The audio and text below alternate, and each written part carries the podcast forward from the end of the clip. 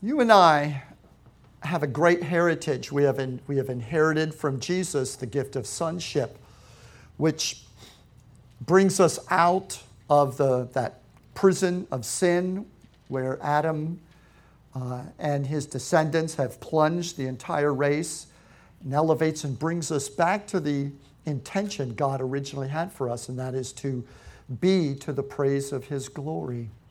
We were designed to praise God. And this whole series is designed to encourage you to make praise not just part of your life, but make praising God your lifestyle.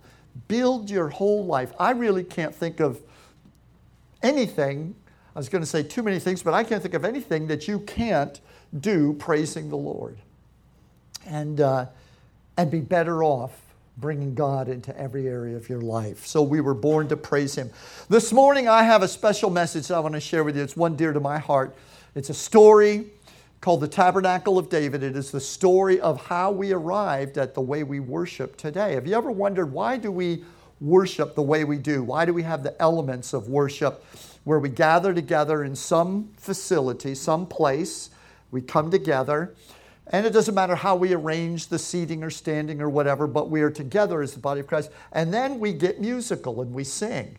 And uh, we praise and we clap and we shout. And, you know, different churches have different levels, but some just go all in. Yeah. And they do everything that Psalms yeah. talks yeah. about doing.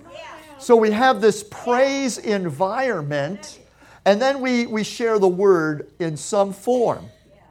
And how did we come up with this formula? Who said this is what church is supposed to be? Well, there is a pattern. This pattern that we are operating in today really has come to us from God, and you're going to learn this morning of how we arrived at this form of worship and why it's so important. Well, at some point in history, God's preferred order of worship transitioned from priests practicing symbolic rituals through the tabernacle of Moses into his people directly giving him praise. And this story is one that every Christian should understand how it came about, when it happened, and how this transition took place. Let me start with the Ark of the Covenant. The Ark of the Covenant was the centerpiece of worship in the Old Testament. It represented God's holy presence.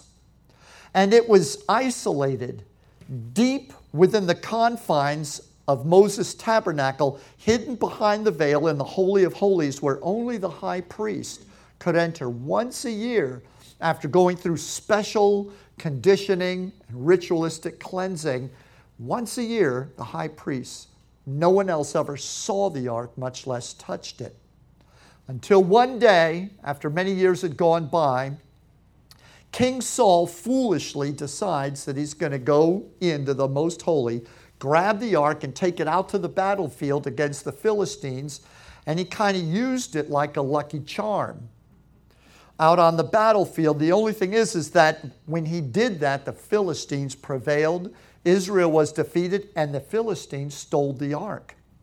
And so the Philistines had the ark for a while, and they took it from city to city, and every city they took it to, their idol gods would crumble and fall down. So the Philistines became scared to death of the ark, and they, they eventually put it on a cart with an oxen without, with no driver and aimed it in the direction of Israel had said, and they loaded the cart with gold and offerings and an appeasement to God. And they sent the cart off, and the cart wandered off into Israel. And where the cart stopped in a farmer's field, that's where they left the ark for 20 years. The ark sat there in that field for the next 20 years during King Saul's reign, and it was ignored and unattended. Saul was a man that was filled with demons and conflicted. And uh, under his regime, there was no use for the ark. They still had the tabernacle on Mount Gibeon, but it was empty. No Shekinah glory, no ark, no presence of God. Until one day, after Saul dies, David King David, and you're going to learn a little something about King David you might not know this morning. David becomes king of Israel through a series of events. God raises him up. But when God raises King David up, David brings his intense love for God and his life of praise, unfettered, unrestricted, gregarious, out in the open, shouting, clapping, dancing praise, right in to the heart of Israel. He takes praise to the throne of Israel. Can you say amen? amen? So David brings his relationship with God to the throne of Israel.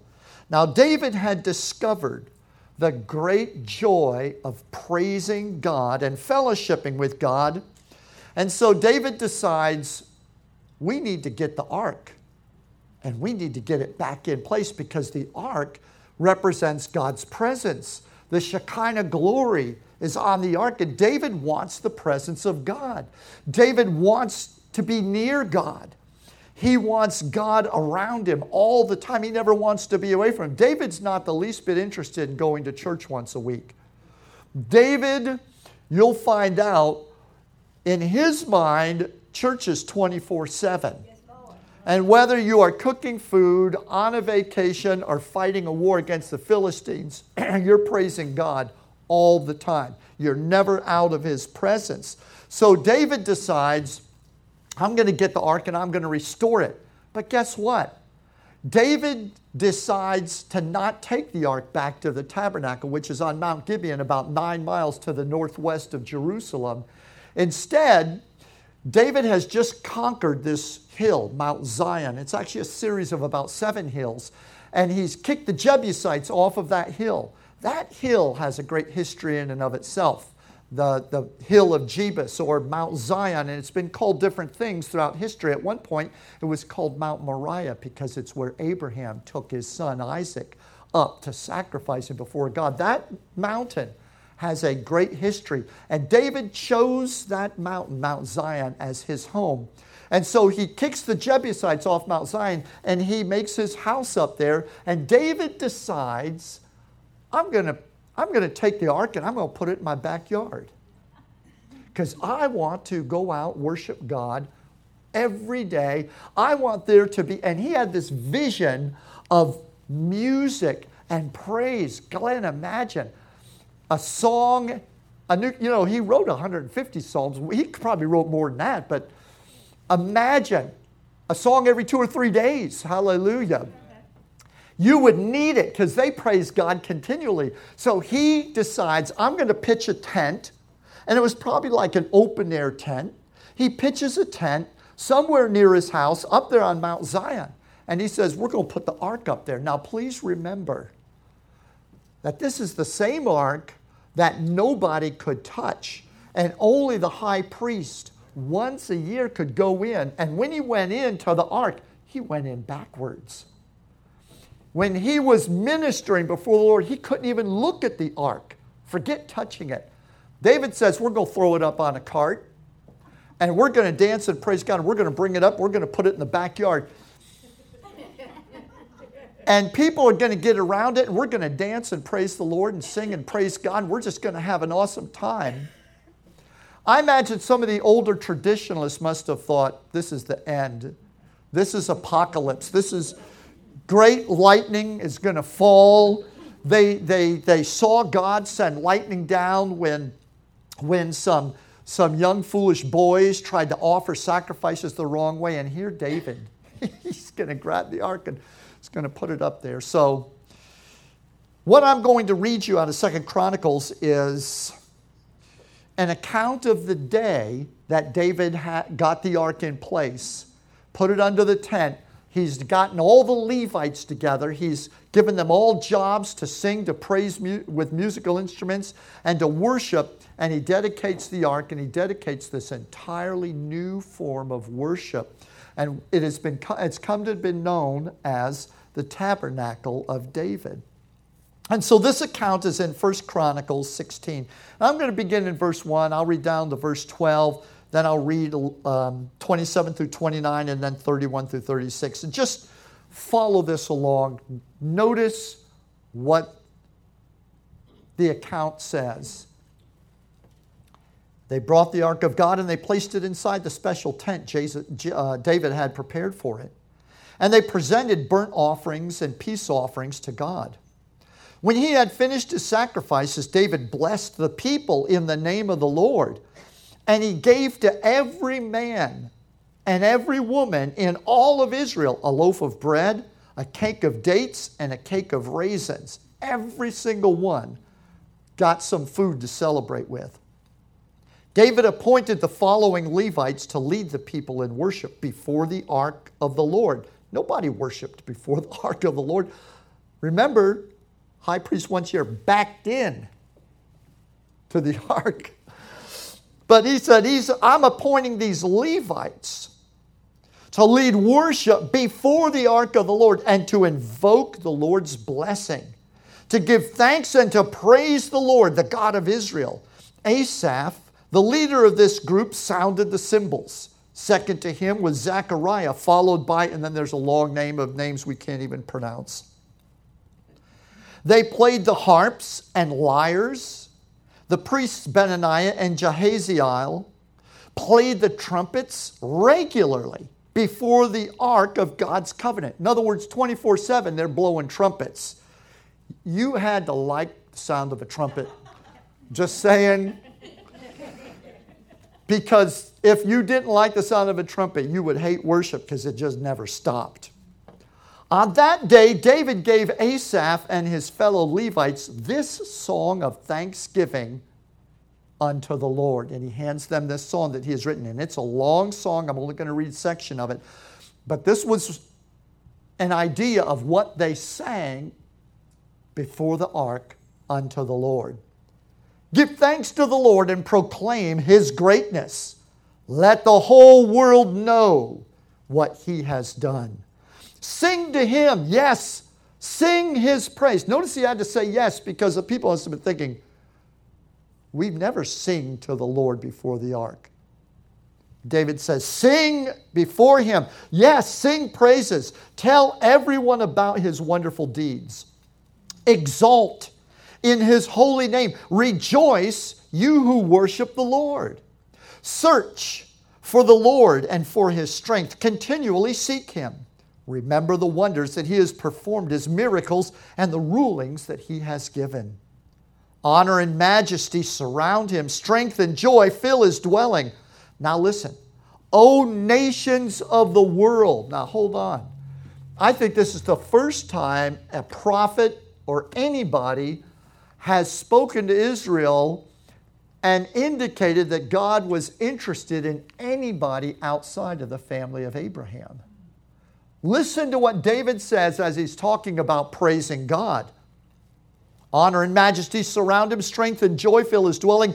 O nations of the world, recognize the Lord. Recognize that the Lord is glorious and strong. Give to the Lord the glory he deserves. Bring your offerings and come into his presence. He's calling Gentiles into the presence of God. Worship the Lord in the beauty of holiness. Remember the message a couple of weeks ago the beauty of separation unto the Lord. Let the heavens be glad. Now he's, he's done prophesying to all the people on the planet. He's now prophesying to nature and to the universe let the heavens be glad. Let the earth rejoice. Tell all nations, the Lord reigns. Let the sea and everything in it shout his praise. Let the fields and their crops burst out with joy. Let the trees of the forest rustle with praise. For the Lord is coming to judge the earth. Give thanks to the Lord, for he is good. His faithful love endures forever. Cry out, Save us, O God, of our salvation. Gather and rescue us from among the nations so we can thank your holy name and rejoice and praise you. Praise the Lord, the God of Israel, who lives from everlasting to everlasting. And all the people shouted, Amen, and they praised the Lord. Woo, praise God. Hallelujah. David must have been up all night writing that song because the prophetic anointing opened that man up and he saw the eternal purpose of God puts the whole thing into a song and says, Now 24 7, I want all of Israel to sing, to dance, to shout, and to rejoice in the presence of God. This is what God wants. You.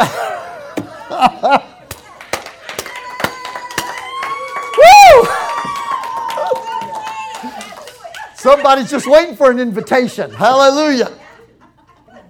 For the next 37 years, the greatest spiritual phenomenon during Israel's history under the law takes place as grace reigns through David's church of praise. It was amazing. It was like an island in the midst of a sea. It was like the eye of a hurricane in the midst of a storm. Here's the law of Moses wreaking condemnation and death upon Israel. And in the middle of it, up pops David, praising, dancing, celebrating, rejoicing, and inviting Gentiles to praise the Lord. Indeed, let the grass praise God, let the stars praise God. He's Lord from everlasting to everlasting. This man sees something.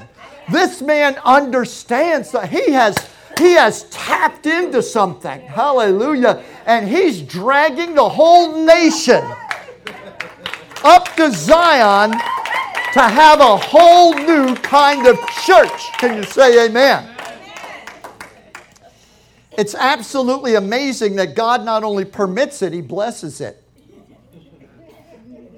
David's love and praise for God has enabled him to see God's original purpose and plan and to tap into God's grace. And David's heart of praise is now driving this entire phenomenon. This golden age lasts for about 37 years. And so, David, by praising God with his eyes on God's goodness, somehow David has figured out from his youth. And here's where I want to share a little background about David that'll give you some understanding and maybe encourage somebody today. But by praising God with a, with a revelation of God's goodness and His grace and His mercy, there was no revelation of God's mercy and grace. God was an austere judge, and we were all sinners, and the tabernacle spoke of a forgiveness that was impossible to maintain and a process of redemption that was impossible to maintain. Every year they would renew it, but every year they were back again, dirty and broken in sin. David has seen something in his revelation of God's goodness, and he discovers God's love and his mercy, and it has caused David to transcend his own personal load of condemnation and guilt. You think, what was David what did David have to be condemned about? There is an old Jewish tradition, and we don't talk about it much, but it is the belief that David's mother conceived him in adultery, and that David was actually illegitimate, and that Jesse was not his biological father. And theologians have gone back into the scriptures and they've looked at things like Psalm 51 in verse 5, where David said, Behold, now David has, has sealed himself in, in before the, the presence of God, in before the ark, and he's weeping and crying. He's on the floor for seven days, fasting and praying, because he's just been caught having had adultery with Bathsheba and killing her husband to cover it up how devastated he is that this has been publicly revealed. And he is just falling to pieces. And he writes Psalm 51 as he is in there those seven days, pouring his heart out to God. And in the middle, at some point of those seven days, David says, Look, behold, I was brought forth in a state of iniquity. My mother was sinful who conceived me and I too am sinful. People have argued that David wasn't just saying that all people are born in sin, although that's true. However, the reality is that the Bible says the marriage bed is undefiled. So, why is David saying that in an act of iniquity his mother conceived him? It is absolutely contradictory to Scripture to say that if she had slept with her husband Jesse and conceived David, that it was an act of sin that brought him forth. And theologians also look at the day that Samuel went to Jesse's house to anoint a king. And God had said to Samuel, The next king is in the house of Jesse. And David's got what, seven, six or seven brothers? And Samuel the prophet now, everybody feared and trembled before Samuel. They didn't just respect him, they were terrified of the prophet of God. Let me tell you, if he asked you to do something, he asked you to jump, you said, How high? So he says, as he enters Jesse's household, he says, Get all your sons and line them up because I have to anoint a new king. They all show up except for David. Now, people have tried to explain it by saying, well, David was the youngest, so they didn't bring him. That doesn't fit either. They were terrified of the prophet of God. And if he said, bring all the sons, they would have brought him if they'd considered David a legitimate son.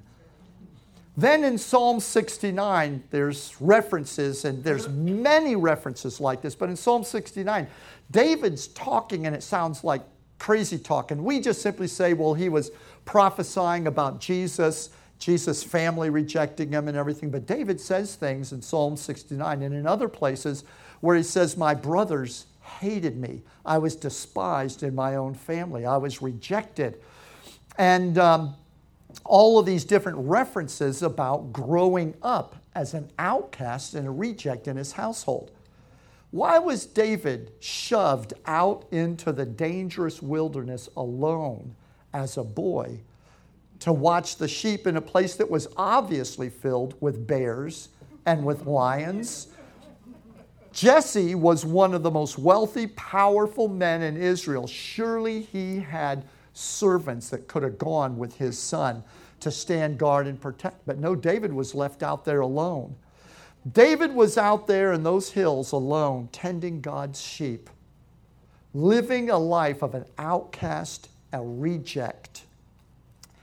As an illegitimate boy, David was not even allowed to go into the temple or into the tabernacle at the time. He would not have even been permitted to enter into the system of the, of the law of Moses and the tabernacle of, of Moses. So David could only hear about the Ark of the Covenant and learn about these things. So it was not just that David was shunned by his family, he was an outcast in the social caste system of Israel, being illegitimate. If the story's true, I just present it to you for your consideration, but I think it makes a pretty strong case for explaining a lot of things that David said. It also explains why David is a type of Christ whose own earthly dad was going to divorce his wife, Mary, because he, he figured she had committed adultery. And the angel had to intervene and say, She hasn't committed adultery. She has conceived through the Holy Spirit. But there was that stigma over Jesus. And Jesus was turned against by his brothers and those of his own household we see there is a similarity. Jesus also was rejected. Jesus also was considered illegitimate by the entire religious community. And so I put this before you because I want you to understand the man that came up with the tabernacle of praise or the tabernacle of David. He was a man who discovered out of his pain, out of his feelings of illegitimacy, out of his rejection, out of his life of condemnation, he discovered that there's one place where he can be accepted, and it's in the throne room of God. He discovered that God is merciful. He discovered that praising God made a chapel out there on the green, grassy hills of Judah. He discovered that the Lord inhabits the praises of his people. David, as a broken and rejected man, despised by men, he discovered that he could lift and hold up his head because the Lord was the glory and the lifter of his head. So when God went to look for a new king, he said, I tried one that the people vote for once. And we see where that got us. But I know where I can find a lad whose heart is after me. All these other people are struggling, competing with one another to be accepted in the religious process of the law. But I know a kid who was rejected from the very beginning. He's not bound up in all that legalism and law. He doesn't even have anything to do with it because he's a reject. But he knows me and he loves me and I love him. Hallelujah. Amen. And God went and got David. Hallelujah. So, David has a revelation that God's a family man. It's appropriate that this is Father's Day because the Lord Jesus is the one from whom all families in heaven and earth are named, the Bible says. So now that praise has filled David with the family spirit of God, he wants to drag all of Israel into the family. One thing about praisers, they don't like to be alone. They don't mind being alone with God, but they want everybody to get in on it. The love of God just and they just want to bring up, they don't want to go off and be by the isolated. And I think David had a special place in his heart for people that were rejected. Yeah. You look at some of the men he picked for generals. Uh, these were not the most clean and upright guys, but David saw their hearts yeah.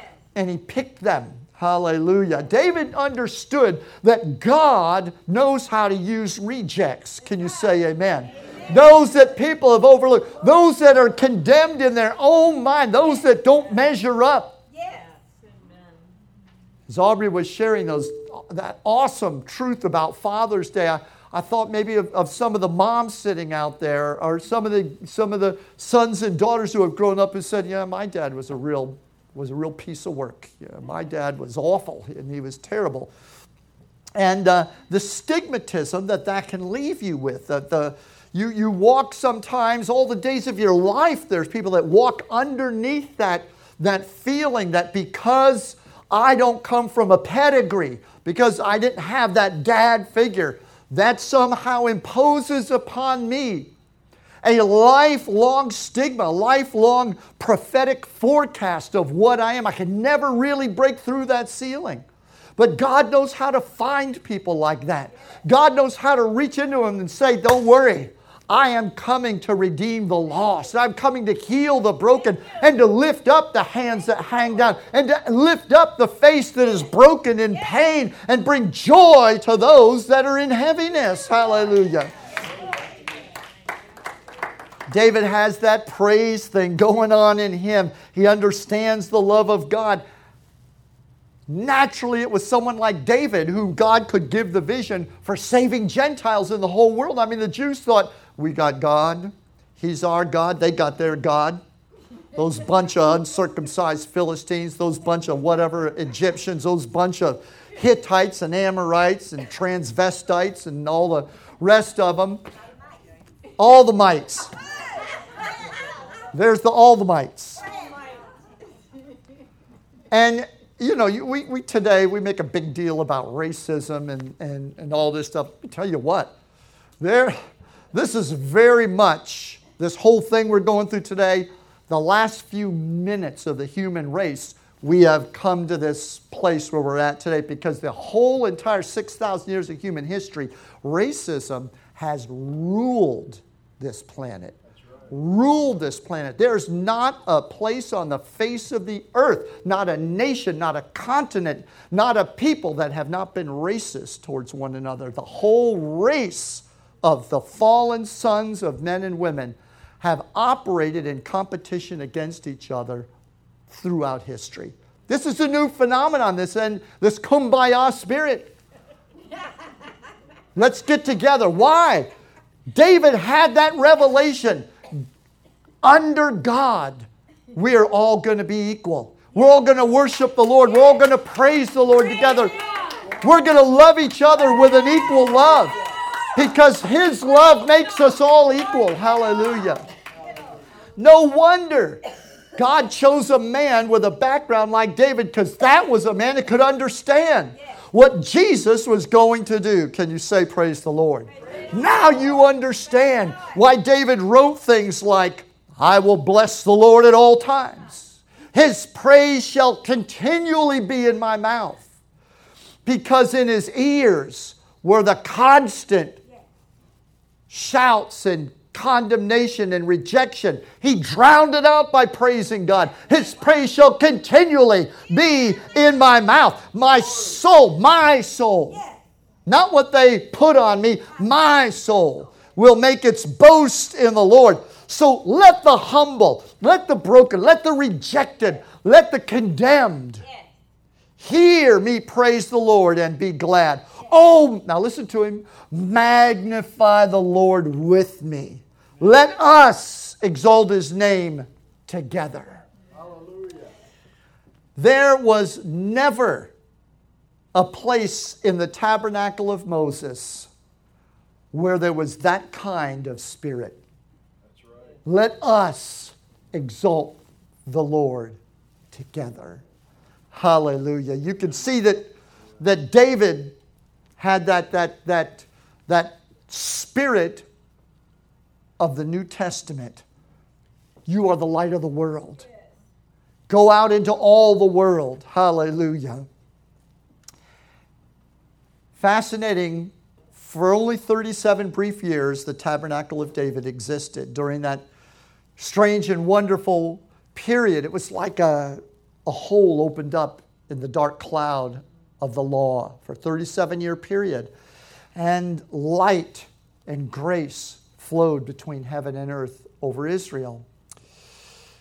And during that time, just nine miles outside of Mount Zion, where the ark was, stood the tabernacle of Moses, and they were still doing daily sacrifices. They were still having church that old way. And you know what? That was appropriate. That was good. You see, the tabernacle was based on learning through ritual and symbolism. And that is important. We should learn about God. The tabernacle taught through visual symbolism and ritual about the plan of redemption. But I'm sure that nobody that went through those rituals put it all together and understood what it was. They just kind of went through those things and got vague general concepts and ideas. But the message of grace and mercy was not coming through the tabernacle of Moses. So look at this weird setup. On Mount Gibeon is the tabernacle that's instructing about God's plan of redemption. However, nine miles away on Mount Zion in David's backyard, they're partying. And there's the sound of singing 24 7. They did not turn the lights out and they didn't stop the singing. Have you ever read in the Psalms, Praise the Lord in his sanctuary, you that stand by night in the house of the Lord and praise him?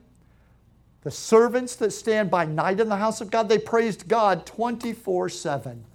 So you see this tremendous contrast, and I think there's a simple message in that, that strange arrangement that God allowed to go on. And that, that message is this that God, God used that strangeness, that strange arrangement, to teach us that it's not enough to learn about God, you need to experience Him. You need to experience Him. God wants you to experience Him for yourself. And that's what David was doing through praise and it was a prophetic forecast of what's to come. Now, after the death of uh, David, um, they built the Temple of Solomon, and everything assimilated back into the Tabernacle of Moses format. The ark was put in the temple, there was a Holy of Holies, and they went back under that system, and the hole closed up and it was dark until the 15th chapter of the book of Acts. David's tabernacle emerges again. And let me tell you quickly what that story was. During David's time, and after David's time, some strange and peculiar prophecies begin to show up in the mouths of God's prophets. One of them was the prophet Amos, who in Amos chapter 9, I think verse in 11, gives a prophetic word about the restoration of Israel because Israel had been captured by their enemies and, and um, they were looking for a time of restoration. And Amos says, In that day I will raise up the tabernacle of David that is fallen, and I will close the breaches thereof, and I will raise up his ruins, and I will build it as in the days of old, so that they may possess the remnant of Edom and of all the heathen which are called by my name, says the Lord that does this, this saving of the Gentiles.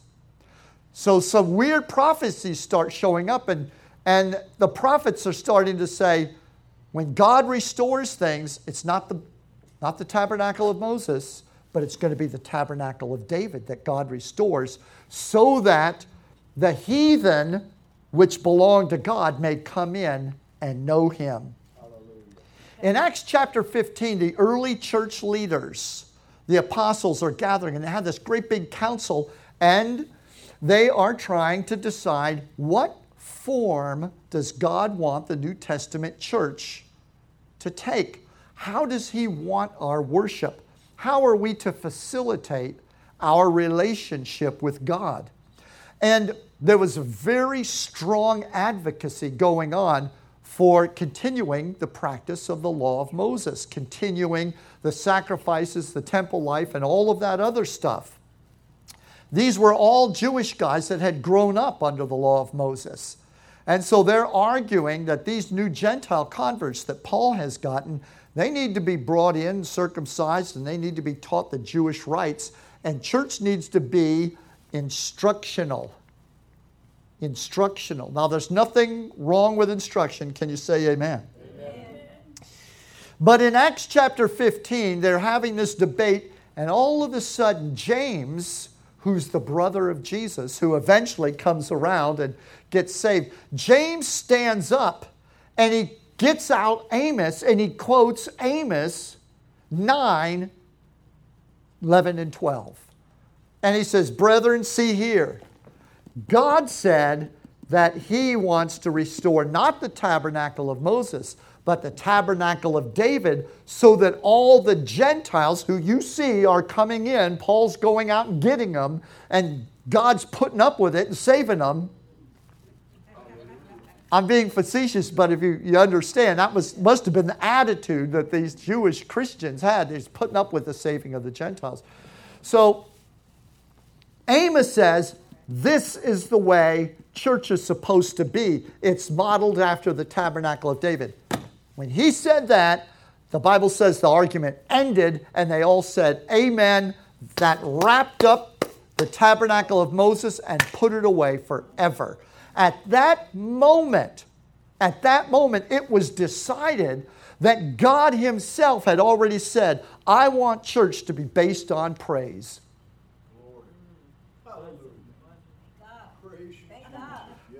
As Christians grow in their relationship with me, it's not to be a lecture based fellowship, it's to be a praise based fellowship that they have. Now, pastors and teachers, pastors love to teach.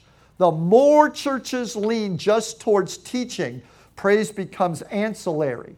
Praise is like a warm up, so you're happy to get the message. Or whatever. Um, I don't, you know, we, it's a, it's a little entertainment before the, before the bruising. You know what I'm talking about? So, uh, somehow we have fallen away from the tabernacle of David. But when these men decided what the New Testament church was supposed to be, let me tell you, we've moved a little back. We need to get back to the tabernacle of David because they said, God revealed through David. that even under the era of the law, before Messiah had even laid his life down, grace was available. God's always wanted grace. Can you say amen? Woo, praise the Lord.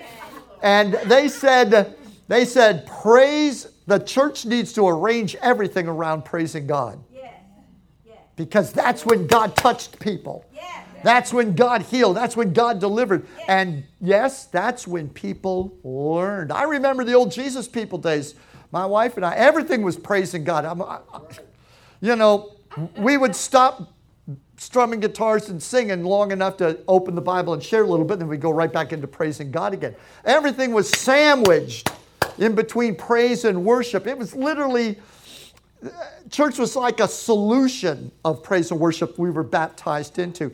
So, in case you're thinking, I don't know about all this, I think, I think church should be lecture based.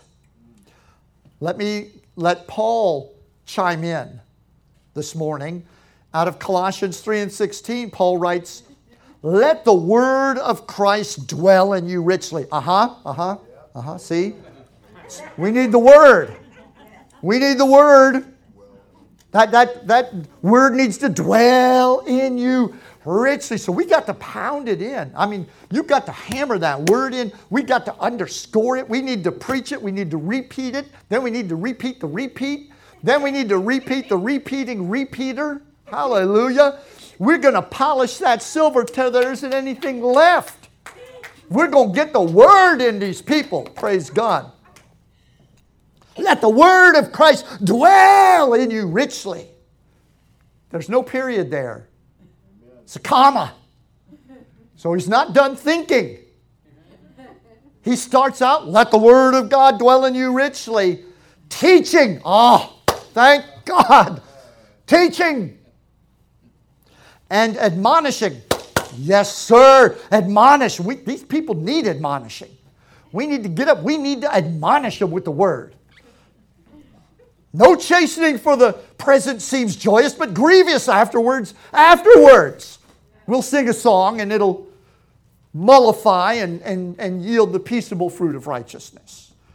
Let the word of Christ dwell in you richly, teaching and admonishing one another in all wisdom. Yes, bless God, we need to be wise. How do we get that way? Teaching,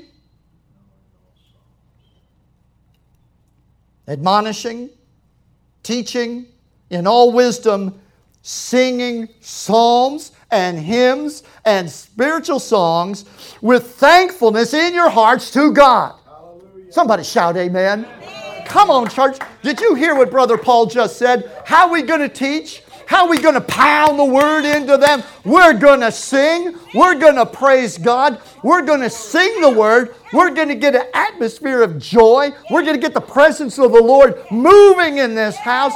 And then when we share the word, there's going to be some hearts opened up to hear it. Hallelujah.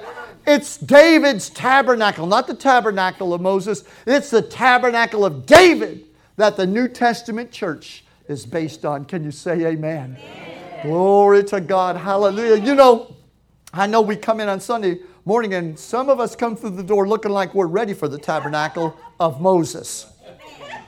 Some of us come through the door looking like we've just come from the tabernacle of Moses. Sometimes a preacher gets up and he preaches on hell like he just got back. But the Bible says there was a golden period. God set the mark. He set that mark up called the Tabernacle of David for 37 years. He said, Hold on, I'll be back. I'm coming back. I'm going to bring my people back. When Jesus came, Jesus was, hallelujah, he was that second David. Hallelujah. Amen? Amen? Glory to God. Where the illegitimate can know a purpose of God in their life. I want to encourage you this morning, each and every one of you. I've got more to say in this message, but I'm just going to hold off. I, I, feel like I need to stop right now, but let me just let me encourage you on this one note. Do you feel illegitimate in your own um, social life, in your own personal life, in your own family life? As you look back on your childhood, Are there reasons why you feel like you're, you're not the, the Christian that others are?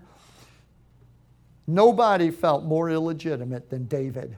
We see David through the lens of history as that bright and shining star, that he was all that and a bucket of oats. But the truth is that David was a rejected, illegitimate outcast, and nothing other than God could change that. But David knew how to praise the Lord. And God said, I love a man who's after my heart. I love somebody. He would. It's a it's amazing to me that David did not let his brothers or his dad make him bitter. Thank you, God. I know it's an old cliche. He didn't get bitter, he got better. Instead of getting angry, instead of going and joining a biker gang and saying, Well, I, I tell you what, I'm going to raise hell. Yes, sir. I'm going to raise hell. On, If they think that this is what I am, I'm going to show them Sure. what a bad boy can do. They think I'm illegitimate. Yes. They haven't made a jail Yes, that can hold me. He could have gone that way that we all go. He could have dove down into the condemnation, but he didn't. He didn't let what they said about him formulate. He said, His praise shall continually be in my mouth. Come on, let us exalt his name together. God raised that man up, made him, said, That's the king of Israel. That's your next king. That's your next king, God said. You want God to raise you up? You want God to put you where He wants you to be? Learn to praise Him Yes. like David. Yes. David fought hell, mankind, condemnation, every adversity to, be, to get to the place that God brought him. And when he got there, he threw the doors wide open and invited the whole nation to join him. And I'm sure his brothers were invited as well. Yes. He was a man of mercy, Yes. a man of compassion, Yes. a man of forgiveness. He was a man that we need today. Yes. He was the kind of Christian we need today. And he presided over the kind of worship and the kind of church that we need today. Can you say amen? Stand with me this morning. Glory, hallelujah. Amen. Praise you, Jesus. Glory. The humble shall hear thereof and be glad. David knew somebody's going to be encouraged when they find out they can praise the Lord and have a new life. Can you say amen? Amen. Would you just be like those trees, like those blades of grass, like those stars that David wrote about in his psalm? And just lift up your voice and lift up your hands. And let's just take a few minutes and just tell God, tell Him, you're His son, you're His daughter. May His precious blood cleanse you. Whatever sins you've forgiven, the blood is flowing right now. Be washed. Be made clean. Every curse word that flowed from your lips, every statement in anger, every act of rebellion, every statement of defiance, every opportunity to obey God that you blew, may it all be forgiven as you come before the Lord and bring your heart before God. May the blood wash you and cleanse you. May the word you've heard today wash away condemnation. May shackles fall. May the glory and the lifter of your head today put a healthy face on you. Hallelujah. Just give him praise. Hallelujah.